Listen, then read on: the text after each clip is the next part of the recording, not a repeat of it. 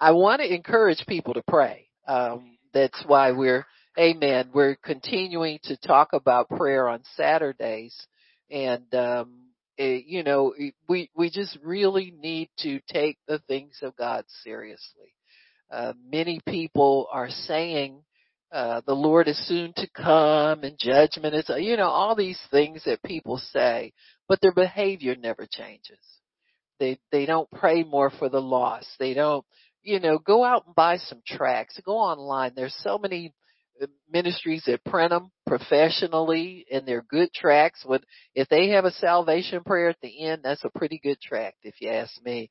And so there's so many ways that God has provided for us to be able to uh, get the gospel out and pray for the sick. Start understanding that that's what God expects you to do, not just walk past sick people all the time and, and feel sorry for them and for yourself and all that stuff. You're, you're to get involved because people are ready to receive from God. Amen. Whenever God sends you out to do something, it's because somebody's ready to receive. So always keep that in mind. And also our broadcast, Strong Faith, two days a week, Monday, tomorrow morning, no, Monday morning, day after tomorrow, 9 a.m. I always set my clock and then something happens and I oversleep and I say, what happened to my clock? But anyway, can't blame the clock. And then Wednesday, for those of you who slept through Monday, Wednesday at 9 p.m. So that gets everybody. So praise God. Uh, ladies, the movie's going to start in a minute, so if you can finish surgery on that poor vacuum cleaner, you know what I mean? Yeah, we and everybody come in for the movie now. You can't watch it if you're walking around, running around. Is it going to be on this wall over here, ladies? Okay, so I'm going to move out of the way and yada yada. Um, however, I just want to uh, uh, introduce it briefly. It, it kind of self-explanatory, but uh, uh, Habakkuk 2 1 is our scripture, our foundational scripture for the ministry.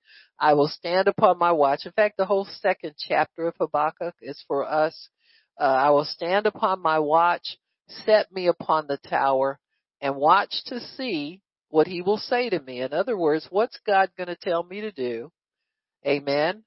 And what I shall answer when I am reproved. So how are you going to answer God when he, he's given you your assignment and he wants an answer? And I looked at that scripture and I said, Lord, I, we, we got to answer. We got to be, and he said, yeah, he said, I hold people accountable. He said, you know that from, from the word. You know, you give an account. You stand before Jesus at that last day. Uh, ours is not a judgment to to damnation, but ours is a judgment as to how we spend our time down here. And so God wants, he's, he's going to call everybody to account. And so there was a, a time where God said he wanted to, for us to give an accounting of what the ministry had done thus far.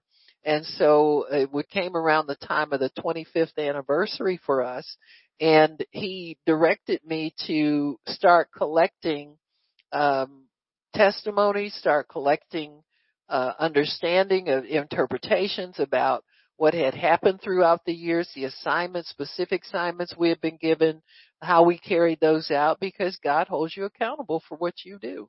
Uh, ministers are held accountable for the sheep that, that are in their congregation. All of that. You as believers, you're, you're to go to, to your Jerusalem, Judea, Samaria, othermost part. We don't just come to church. You work for God and and I think more of us need to be more concerned about getting your assignment straight, making sure you carry out your assignment before God.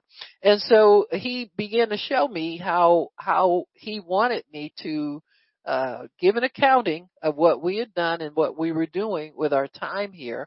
And so we decided at um, one of the conferences to um, uh, sum that up and do a presentation both to ministry people, because sometimes you just come all the time and you're faithful in what you do and you don't put it all together as to what's been accomplished. So it was good for us to see it.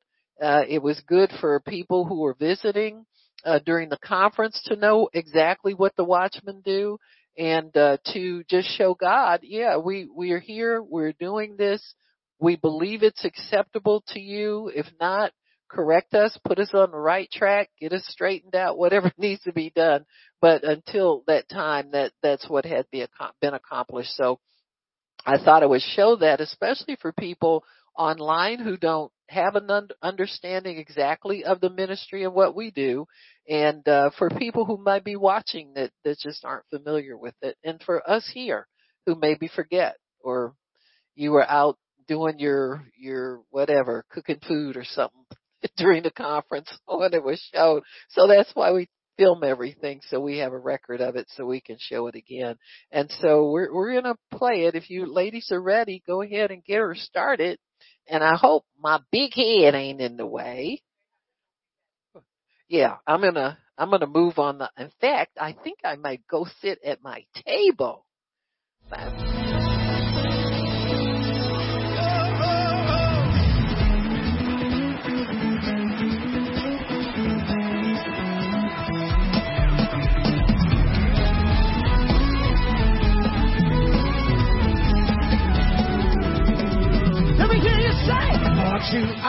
Your mercy endures forever. Lord, you are good. Lord, you are good endures forever. For people from every nation, people from generation.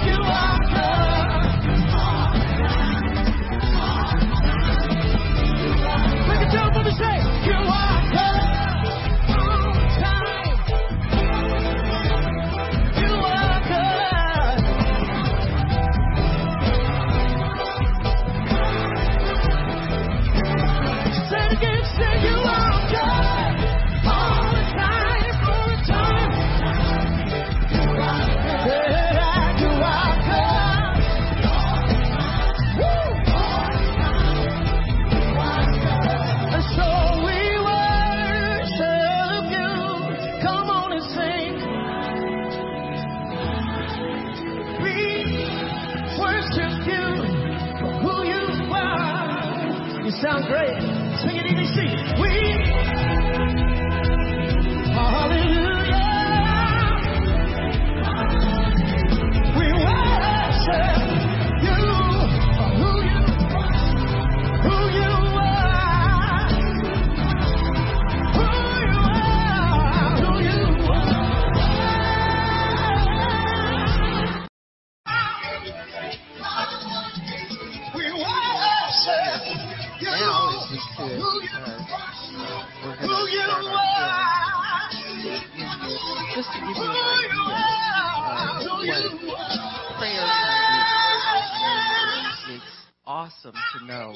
That God would get you involved in things that will change the course of history, change the world, change people, change cities and nations. Amen.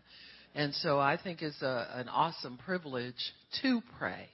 And I always encourage people that prayer is not as difficult as we think. I think it makes prayer easier if you can join with other believers uh, and add your faith to theirs. You'll see great results. And so, uh, without further ado, I'm gonna. Uh, we'll have one offering that'll be during the healing school, so we will uh, delay that until then. But I thought I just wanted to to introduce this to you as a means of getting you to understand that God can help you to understand prayer. Everybody can pray. Everybody should pray.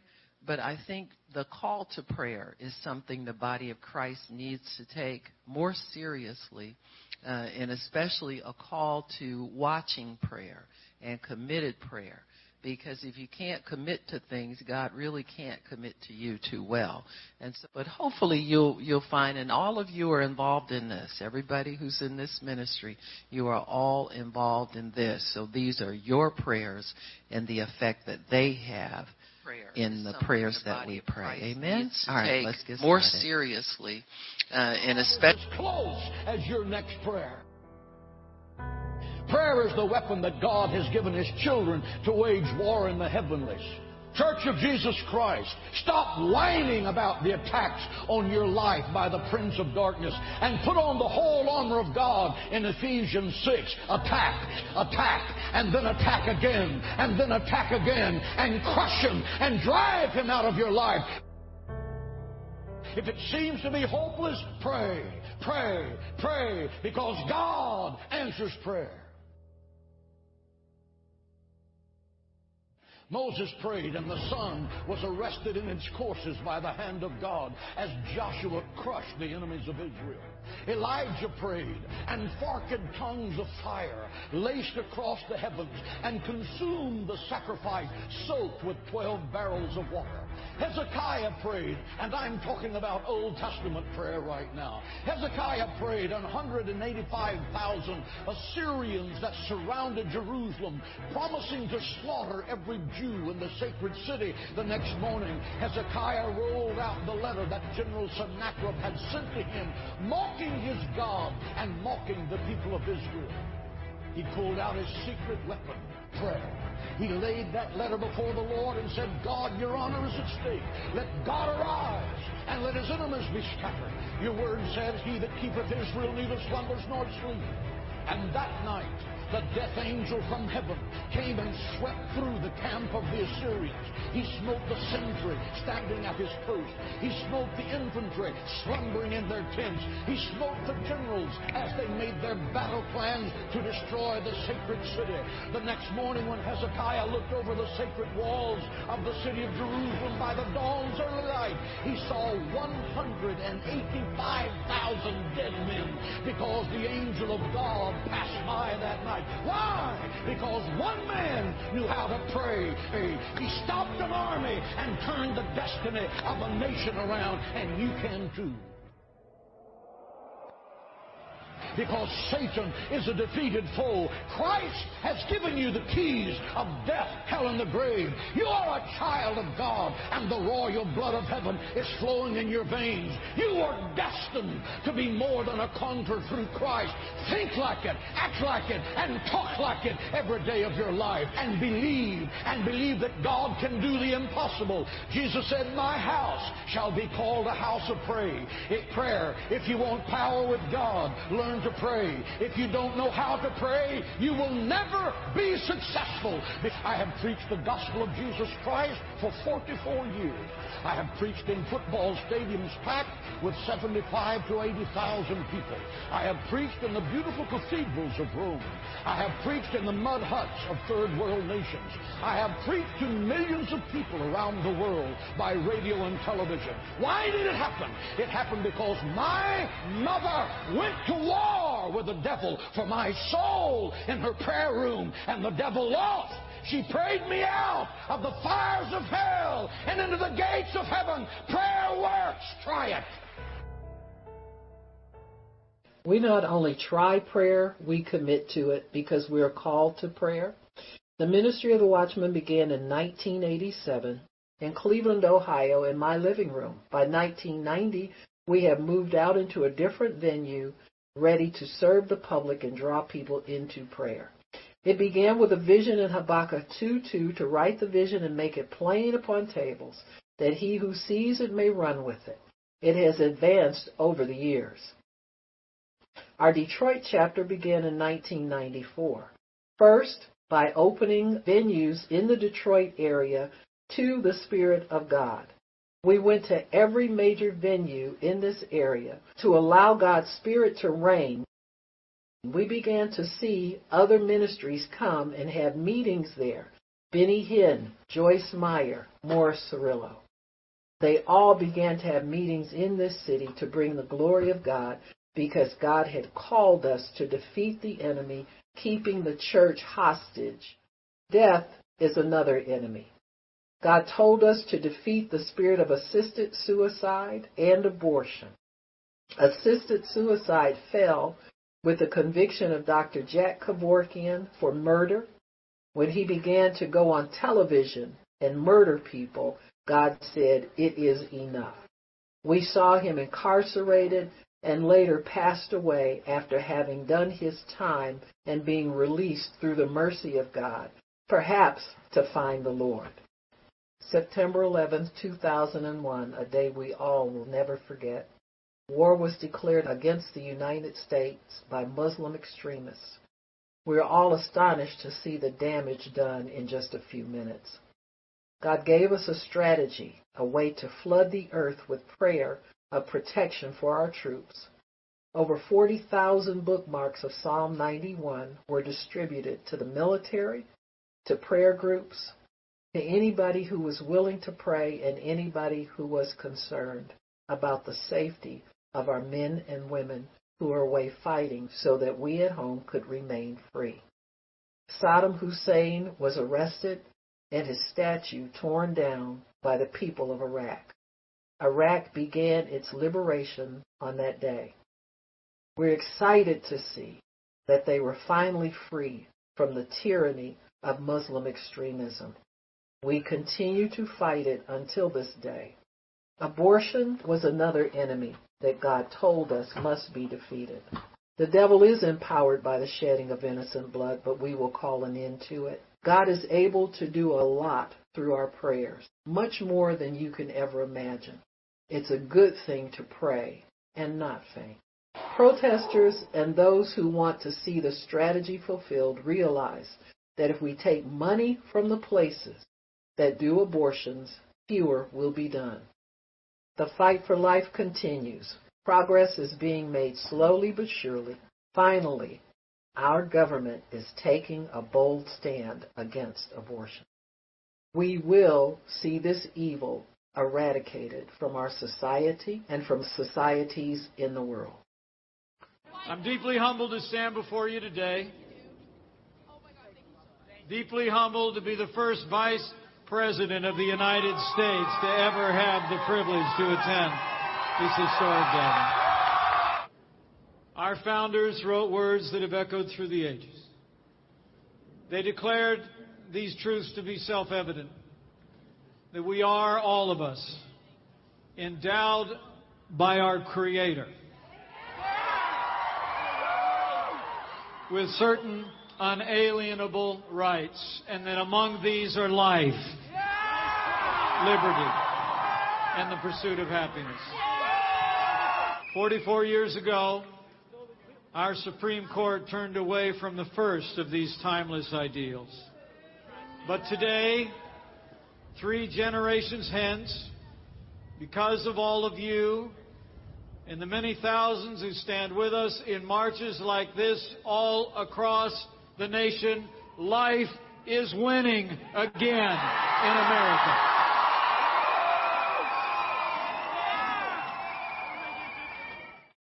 Regarding the sanctity of life, we pray for missing and exploited children worldwide. Since the early 90s, we've collected faces from posters, milk cartons, and we've made visuals to energize our prayers. The innocent faces began to speak to Pastor Shirley as she was going through the supermarket, and God spoke to her to collect those pictures of those faces and begin to pray for those children to be returned safely to their loved one.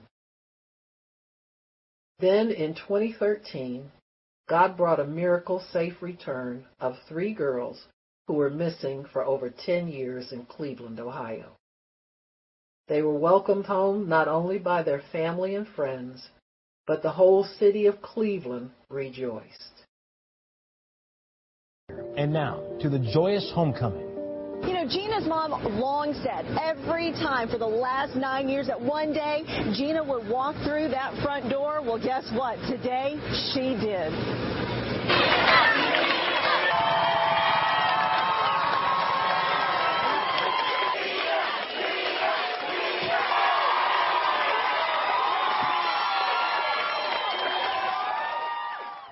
Amanda Berry and her family, who have suffered through the unthinkable for the past 10 years. A police motorcade parted crowds of cheering onlookers as Amanda finally arrived home Wednesday. Our camera caught a glimpse of Amanda inside this minivan as she pulled a blanket over her. God spoke to me that a breakthrough in the heavenlies had released those souls, and He told me that there should be rejoicing in every city and to tell the city of Detroit to begin to rejoice. In 2013, we began our monthly Rejoice Detroit prayer meetings. At first, I thought we would pray just with a Detroit chapter, and then our friend Bishop Tony Russell, New Covenant of Peace Church, decided to join us. They partnered with us in prayer every month, and we gathered to pray, praise, and declare rejoicing over the city of Detroit. In spite of the destruction, Detroit began to rise. Part of the thrust of our prayer was to join and support spiritually what was being done in the natural through Bishop Tony and the MAN Network. The MAN Network has been extremely effective in protecting children in the Detroit Osborn area. MAN is an acronym for maintaining a neighborhood. MAN Network. The whole concept behind calling it the MAN Network is that we never uh, were in our thinking to just be a standalone organization, but uh, we were always willing to partner and collaborate and work together with other groups, in particularly patrol groups. So it is a network working together. MAN Network.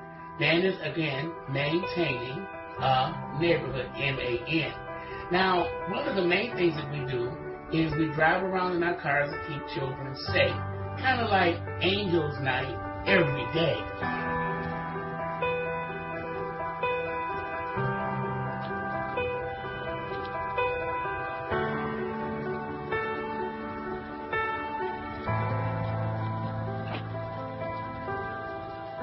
But Angels Night, you know, we do Angels Night, and we drive around with our yellow lights on, and uh, we watch out for things, and particularly we try to uh, keep down arson and fires, etc. So uh, that's what we do every day for our children to keep our children safe.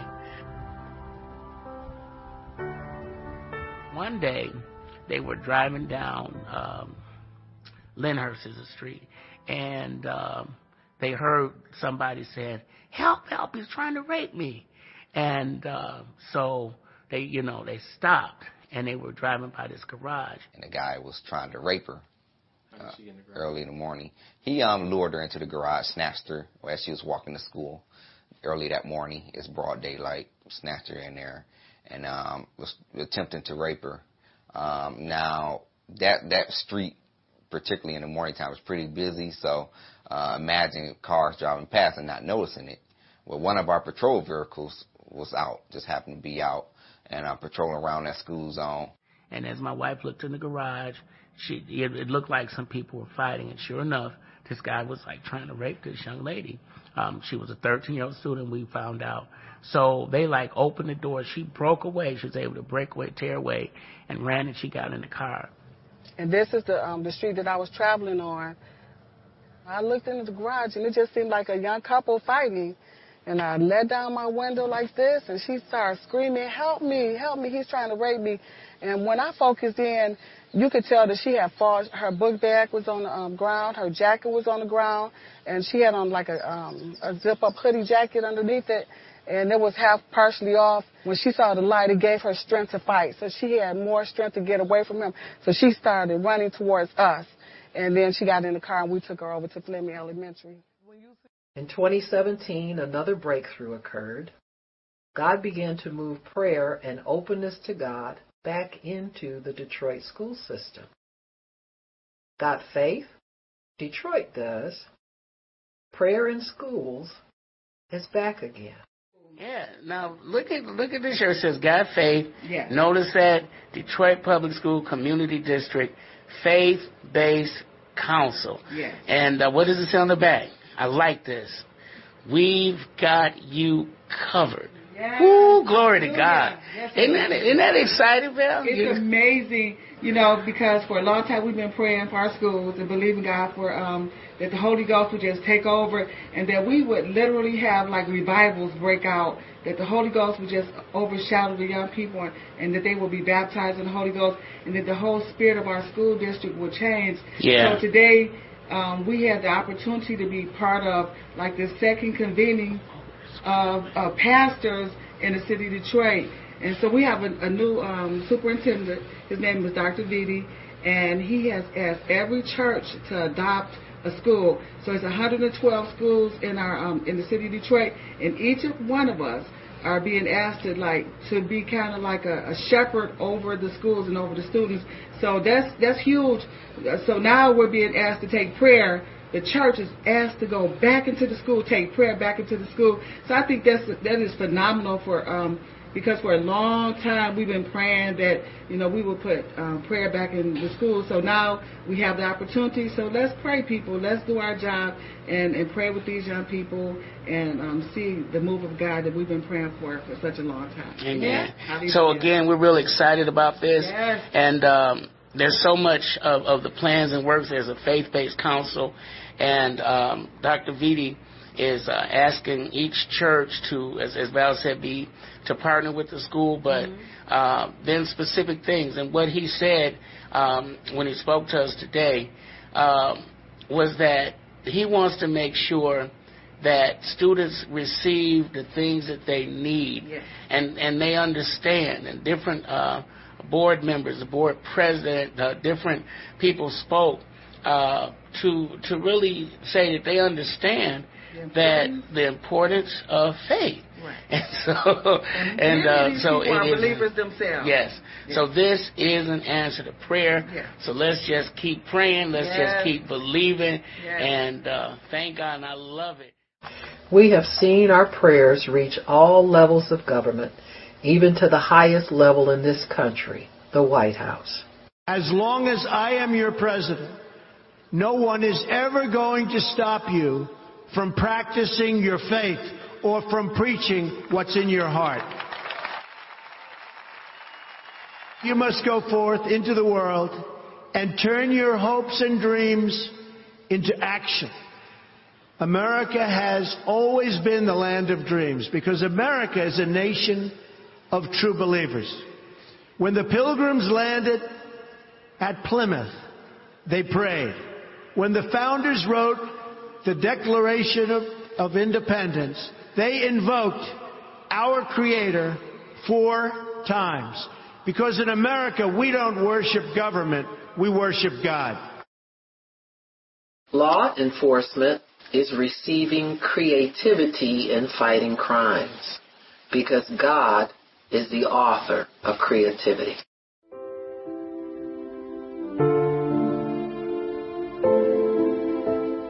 Over the past 10 years, uh, the city of Detroit has gone through a number of challenges. The bankruptcy, uh, consent judgment, public perception was, was certainly weak of, of how the city was progressing. I knew that crime was a big issue here and that to fight crime and reduce crime, that we had to look for other ways. We knew that at least 25% of our crime occurred in and around gas stations. If we could make our gas stations safe havens in neighborhoods, it would be an opportunity to change the culture here in Detroit of being desensitized to crime. Since Chief Craig's arrival, you know, we've been moving on a lot of initiatives. Greenlight is our most exciting. It's been well received by the community, and we've had a lot of wins. At its basic stage, it's, it's a camera that picks up activity at a gas station. The police department has the ability to see what's happening, and that certainly uh, adds a layer of comfort to any citizen that's out uh, in, in the evening at a gas station.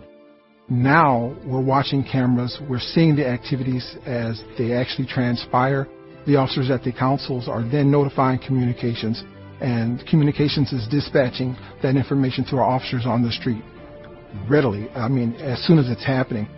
We use Command Central where 24 hours a day, monitoring the city, crime hotspots, gas stations, party stores, restaurants, and we're looking for crime or suspicious activity that we could possibly interrupt. Uh, I think one of the most important things when you imp- introduce new technology is ease of use.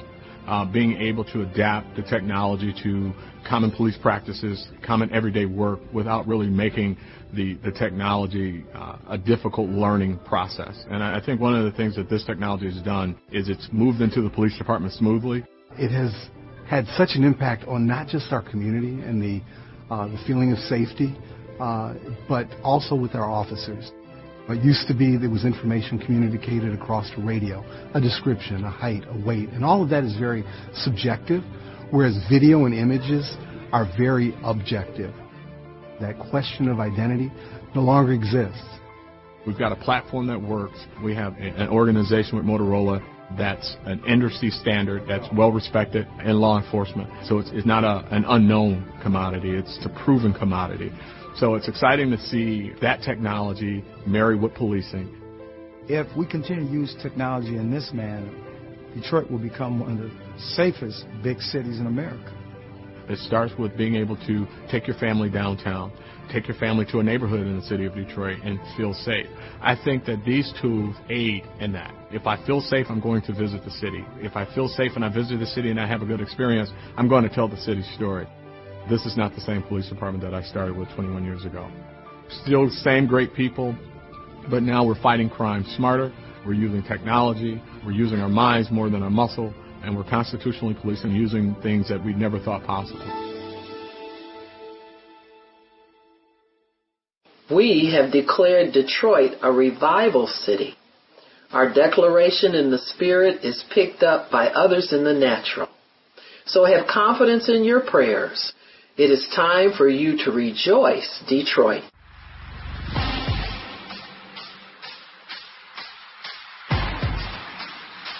Motown, the Motor City. Detroit's had its time on top, and now, with hard work and people who believed and never gave up, our time has come again. Because right now, in Detroit, it's revival time.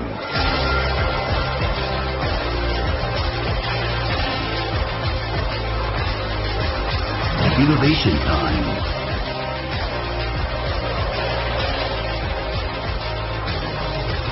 Dinner Time.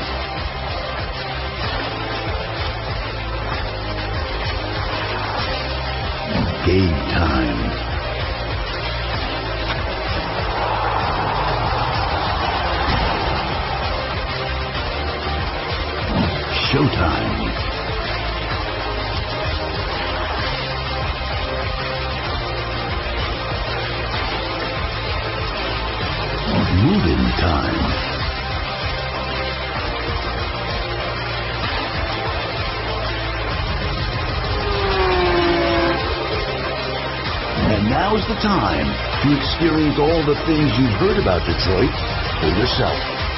It's time to see it, taste it, hear it, feel it, witness it, and believe it. This is Detroit. And we're here to tell you it's go time.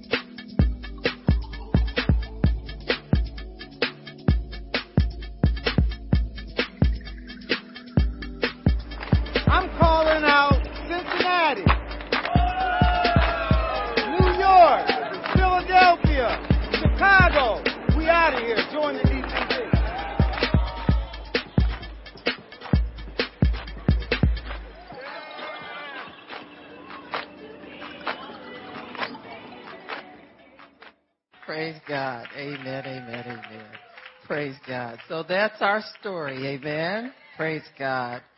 It's just good to see prayers answered and it's good to see. I want to thank Shannon Crowley for doing an excellent job putting that together. Amen.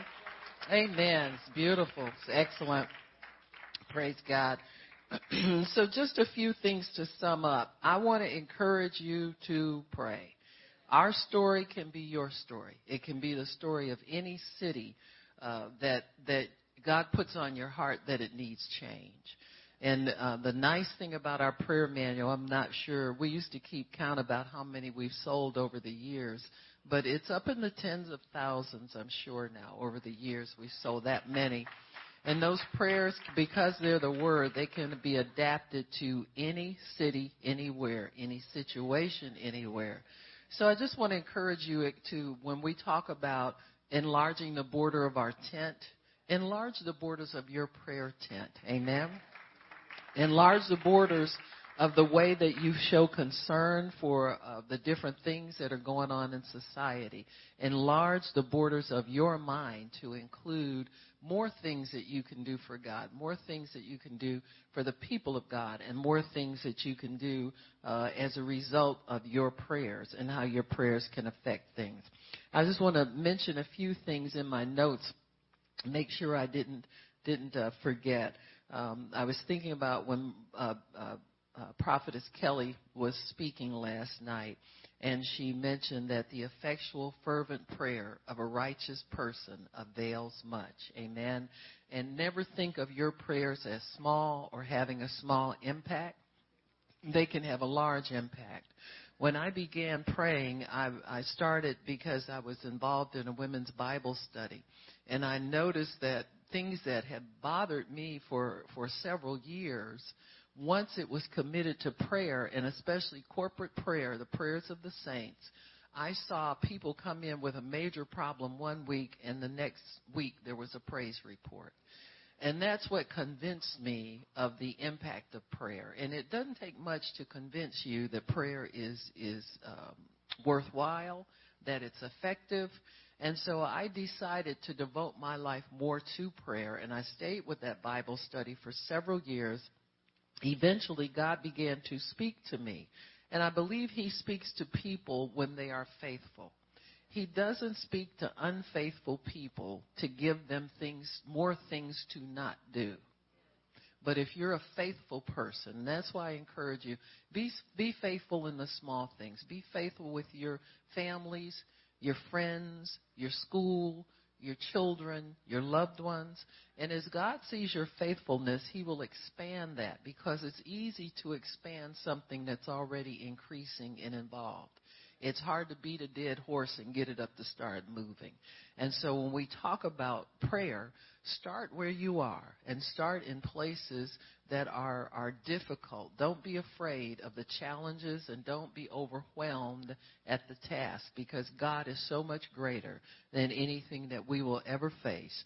And just remember, in back of your prayer is a great big God who wants to do things and he wants to change things and he wants to help humanity. So God gave us a vision from Habakkuk 2 4 after my years of faithfulness in that uh, women's Bible study, he began to speak to me, and, he spoke to me uh, with a vision in Habakkuk 2. And I'll read some of that just to encourage you that God will speak to you and He will give you a greater assignment as you are faithful in the things that He has called you to. If your prayer life has, has kind of leveled off and stagnated, um, it's encouraging to know that God will come along and encourage His servants. He always does. I can remember years when I thought, oh boy, here we go, same thing, same thing, over and over and over again. But repetition is necessary. I remember some uh, some of the uh, older saints preachers like Norval Hayes. He said the devil is deaf, dumb, blind, and crazy. You got to beat him over the head with the truth or he won't move. And so that always encouraged me to keep it up because it was being effective. Your faith will tell you it's effective. You don't need to have a bunch of uh, uh, signs and a bunch of things here and there, even though God knows how to encourage his people uh, when it's time to be encouraged. And so when God began to speak to me, it was because my heart was so given over in the love of God um, to prayer. And I remember telling the Lord, uh, he had healed me from a, a nervous breakdown. He had restored my marriage. He had done so many things, and and uh, I was in one of those. Uh, I call it a mood of foolish gratitude. Uh, you know, where you say, God, just just use me. I'll do anything. I don't care what. You know, and I said, I'll sweep floors. I'll do whatever. You know, not that sweeping floors is bad. Don't get me wrong, but usually when people want something, they want to be in the the front office. They want to be the CEO and they don't even know how to open a, a door with a key, you know, but they want the key to the corner office. But I just felt so thankful at that time, and, and I prayed and I told the Lord, I will do whatever you ask me to do.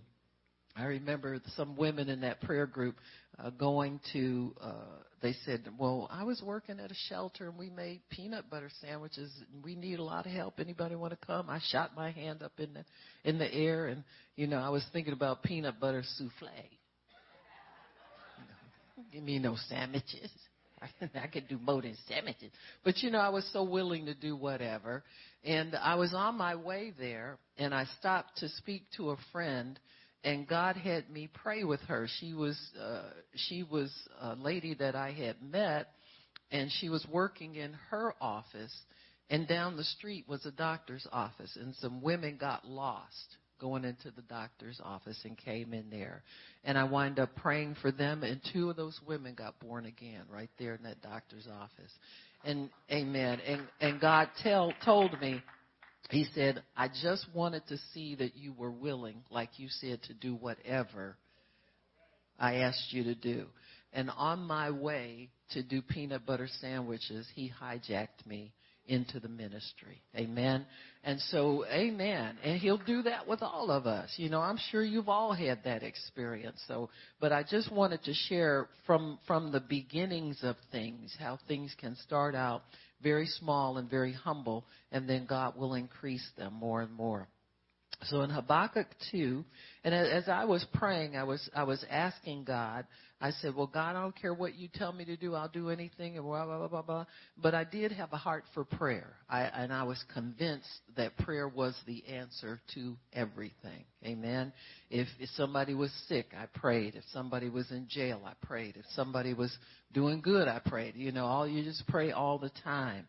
I remember one time my husband wasn't saved at the time, and he told me, he said, "You pray more than the pastor," and I said, "Thank you."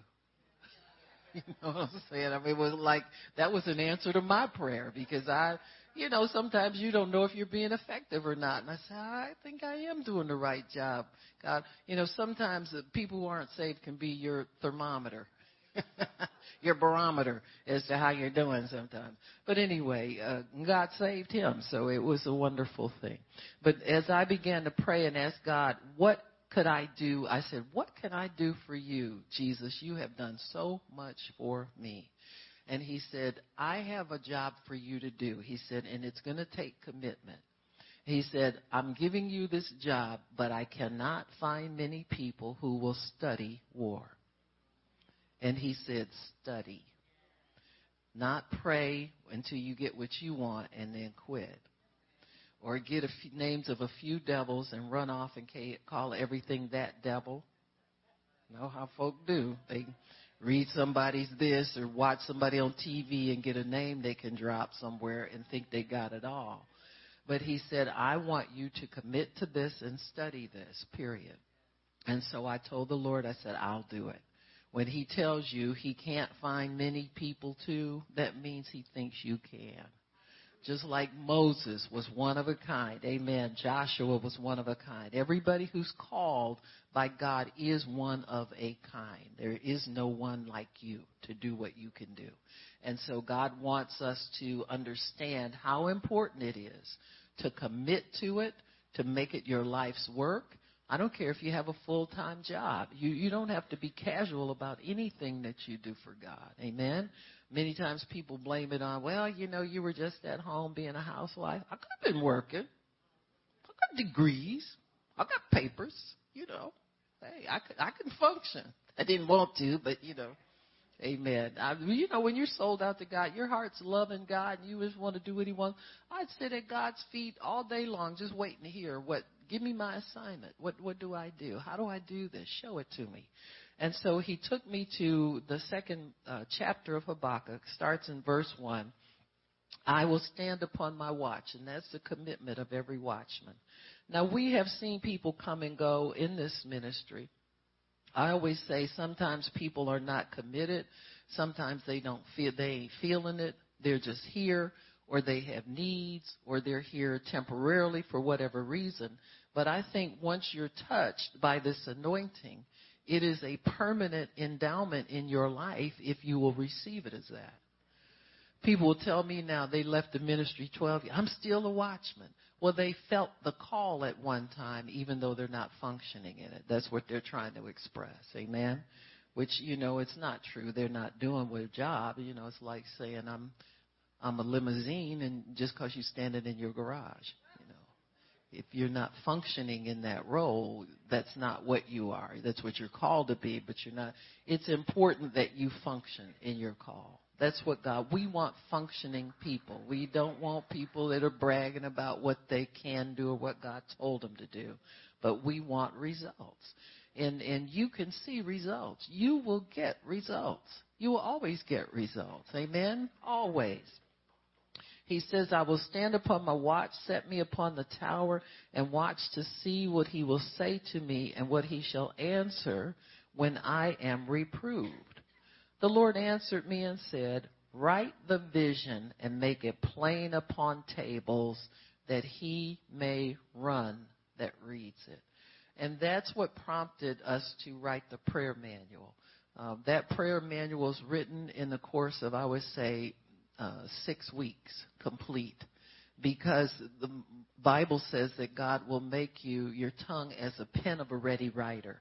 And there is that uh, ready writer's anointing that is on scribes, people who take notes from God, and people who write things down.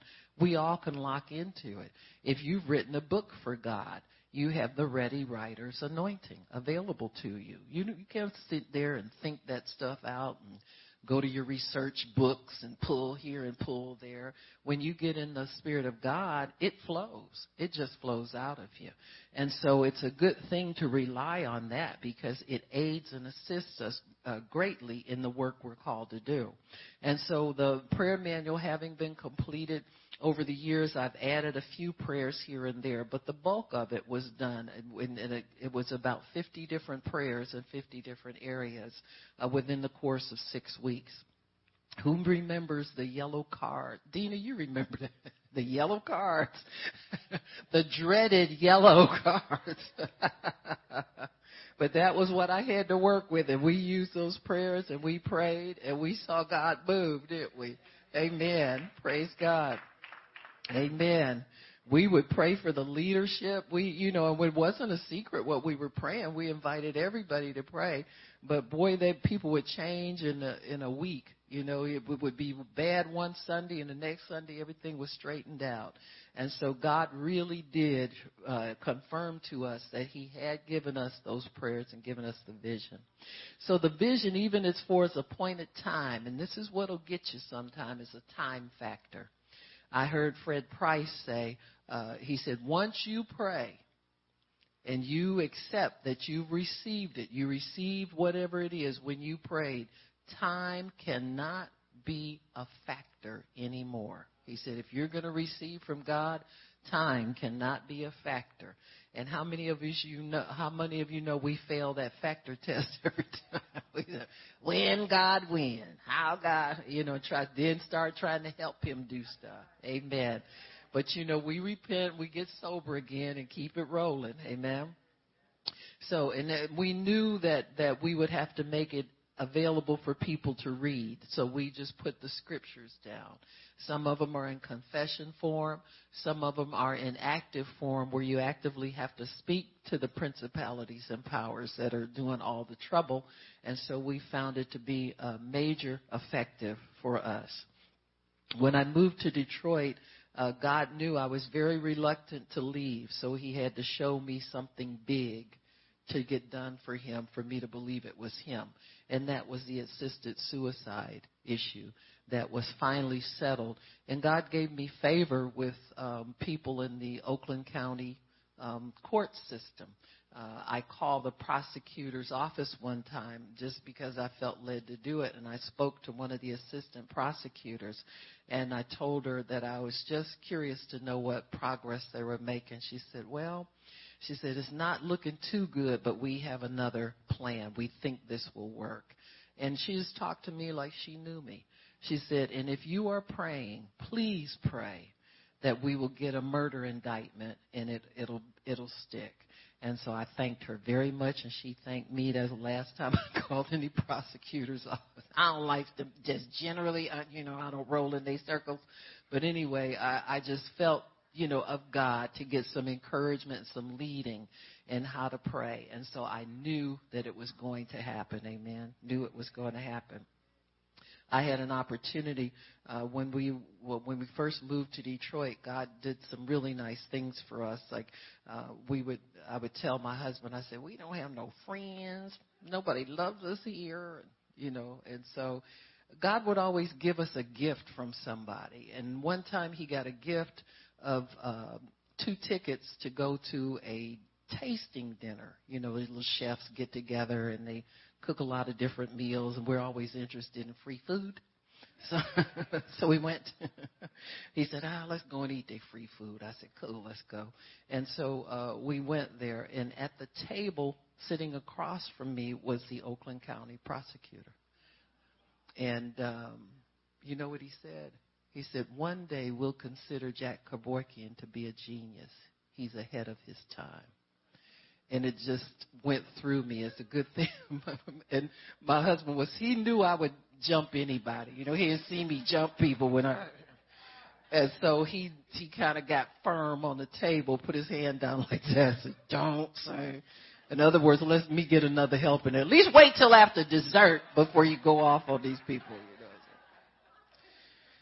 But I was I'm glad I met him. I'm glad I knew what he thought because I knew where the problem was. Amen. So for me, it wasn't the free food. I had the free food. Don't get me wrong, but it was a divine appointment to find out because it was a lot of prominent people there. You know, CEOs of the guy who owned, uh, you know, Manners Big Boy or Frisch's or whoever that with the little red hair. He's a real person. He sat next to me two seats over. See, he said, I know I look just like that thing, don't I? I said, you really do. So, but, um, but God, you know, He makes all, He'll create opportunities for you out of nowhere. Amen. To get, amen, get the understanding. Uh, that man's name is Carl Marlinga, and I have followed him. He, he has come down. Uh, he was last being sued. He was kicked out of office, I think. He couldn't run anymore. Anybody from you familiar with that, Bishop Russell? Yeah. He's like a, a nobody these days, amen. Because when God has a place for you and you don't do his will, he got no no need for you anymore. So he was replaced and, and uh, they got the indictment. You know Jack Kevorkian was convicted of murder. And uh, he did about 10 years. God let him out a little bit early because of his bad health. You know, his bad health didn't stop him from killing people but uh, he went to obscurity. There was a thing God told me because I would pray and it looked like nothing was going anywhere, and I said, "Well, God, why don't you kill him? He's an old man." You know, of course, we say that when we're not old as they are, but uh, uh, you know what I'm saying. And, and God told me, He said, He said, if I do that, He said that spirit will get in other people. He said, I want to bring him down and his idea down at the same time. Amen. So sometimes you kill the vessel and the devil just jumps in somebody else. You understand what I'm saying? But I saw people come out and protest that, that I never knew existed before. There were people who had Down syndrome. There were people who uh, were born with um, different disabilities and they felt threatened. Their lives felt threatened because now somebody has the, the authority or is trying to get the authority to end our lives because they don't think we're worth living. And so I saw there was God said, I have much people in the city. There are many people who are against this thing. And so that was a good thing to see. These are all encouraging signs. So when you feel like things aren't moving quickly enough or whatever, God knows when you're getting weary. He knows when you're getting to the end of your faith in that realm. And He will always, it's Jesus' job to encourage your faith. It's His job to complete your faith. And so God is very, very uh, powerful in doing that. And so, in, and then in Habakkuk, uh, we read two, uh, one and two. Write the vision and make it plain. Anybody who reads it can run with it. The vision is for an appointed time. This is what you have to understand. It's not all if if it happened instantly it would be magic and not faith. Amen. So we walk by faith, not by magic, not by sight, not by what we want, but by faith. So if the vision is for an appointed time, at the end it'll speak and not lie because it's God's word. When you pray God's word, that is your safety net. You know it's going to come to pass. Amen. He says, though it tarry, wait for it. It will surely come. And he says in, in verse 4, the just shall live by his faith. God has to have people down here believing things all the time because it's our faith that He uses to get an entry into the earth to do His will. And so then down in, in uh, uh, verse 14, this is the vision. This is the end result of our prayers. For the earth shall be filled with the knowledge of the glory of the Lord as the waters cover the seas. That's what God's after and that's what we're after. I was blessed in that there were people who were at those first meetings who are still a part of this ministry. They, they, you know, people have come and gone, but there's still a faithful core that helped me carry the vision. Amen. Amen. Praise God. Amen. I'm blessed that I have family members who are interested in the things of God. Now I don't have to fight tooth and nail you know, everybody and everything.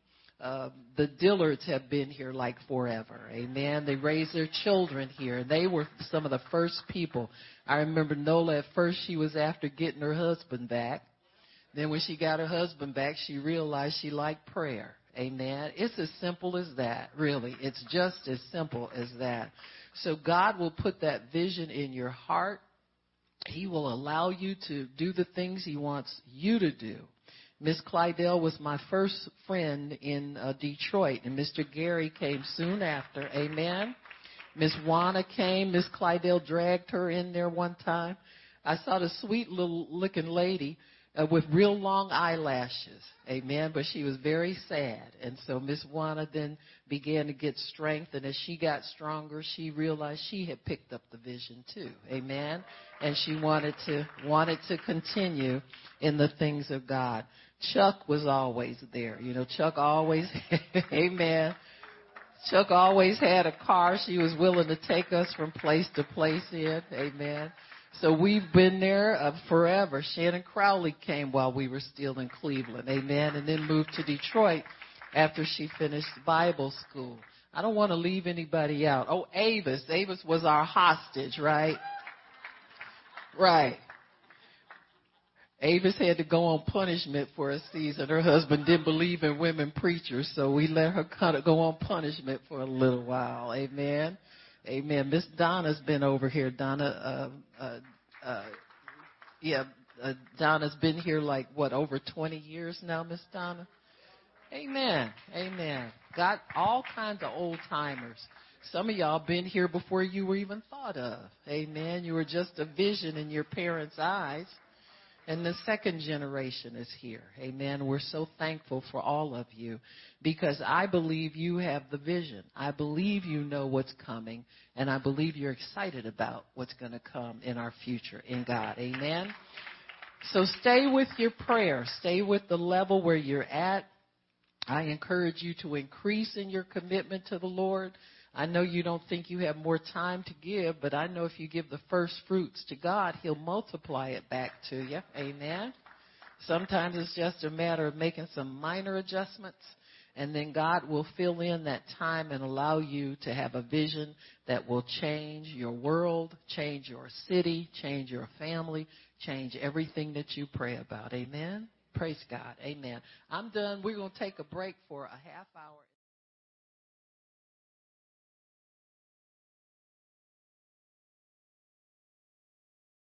Right? Right.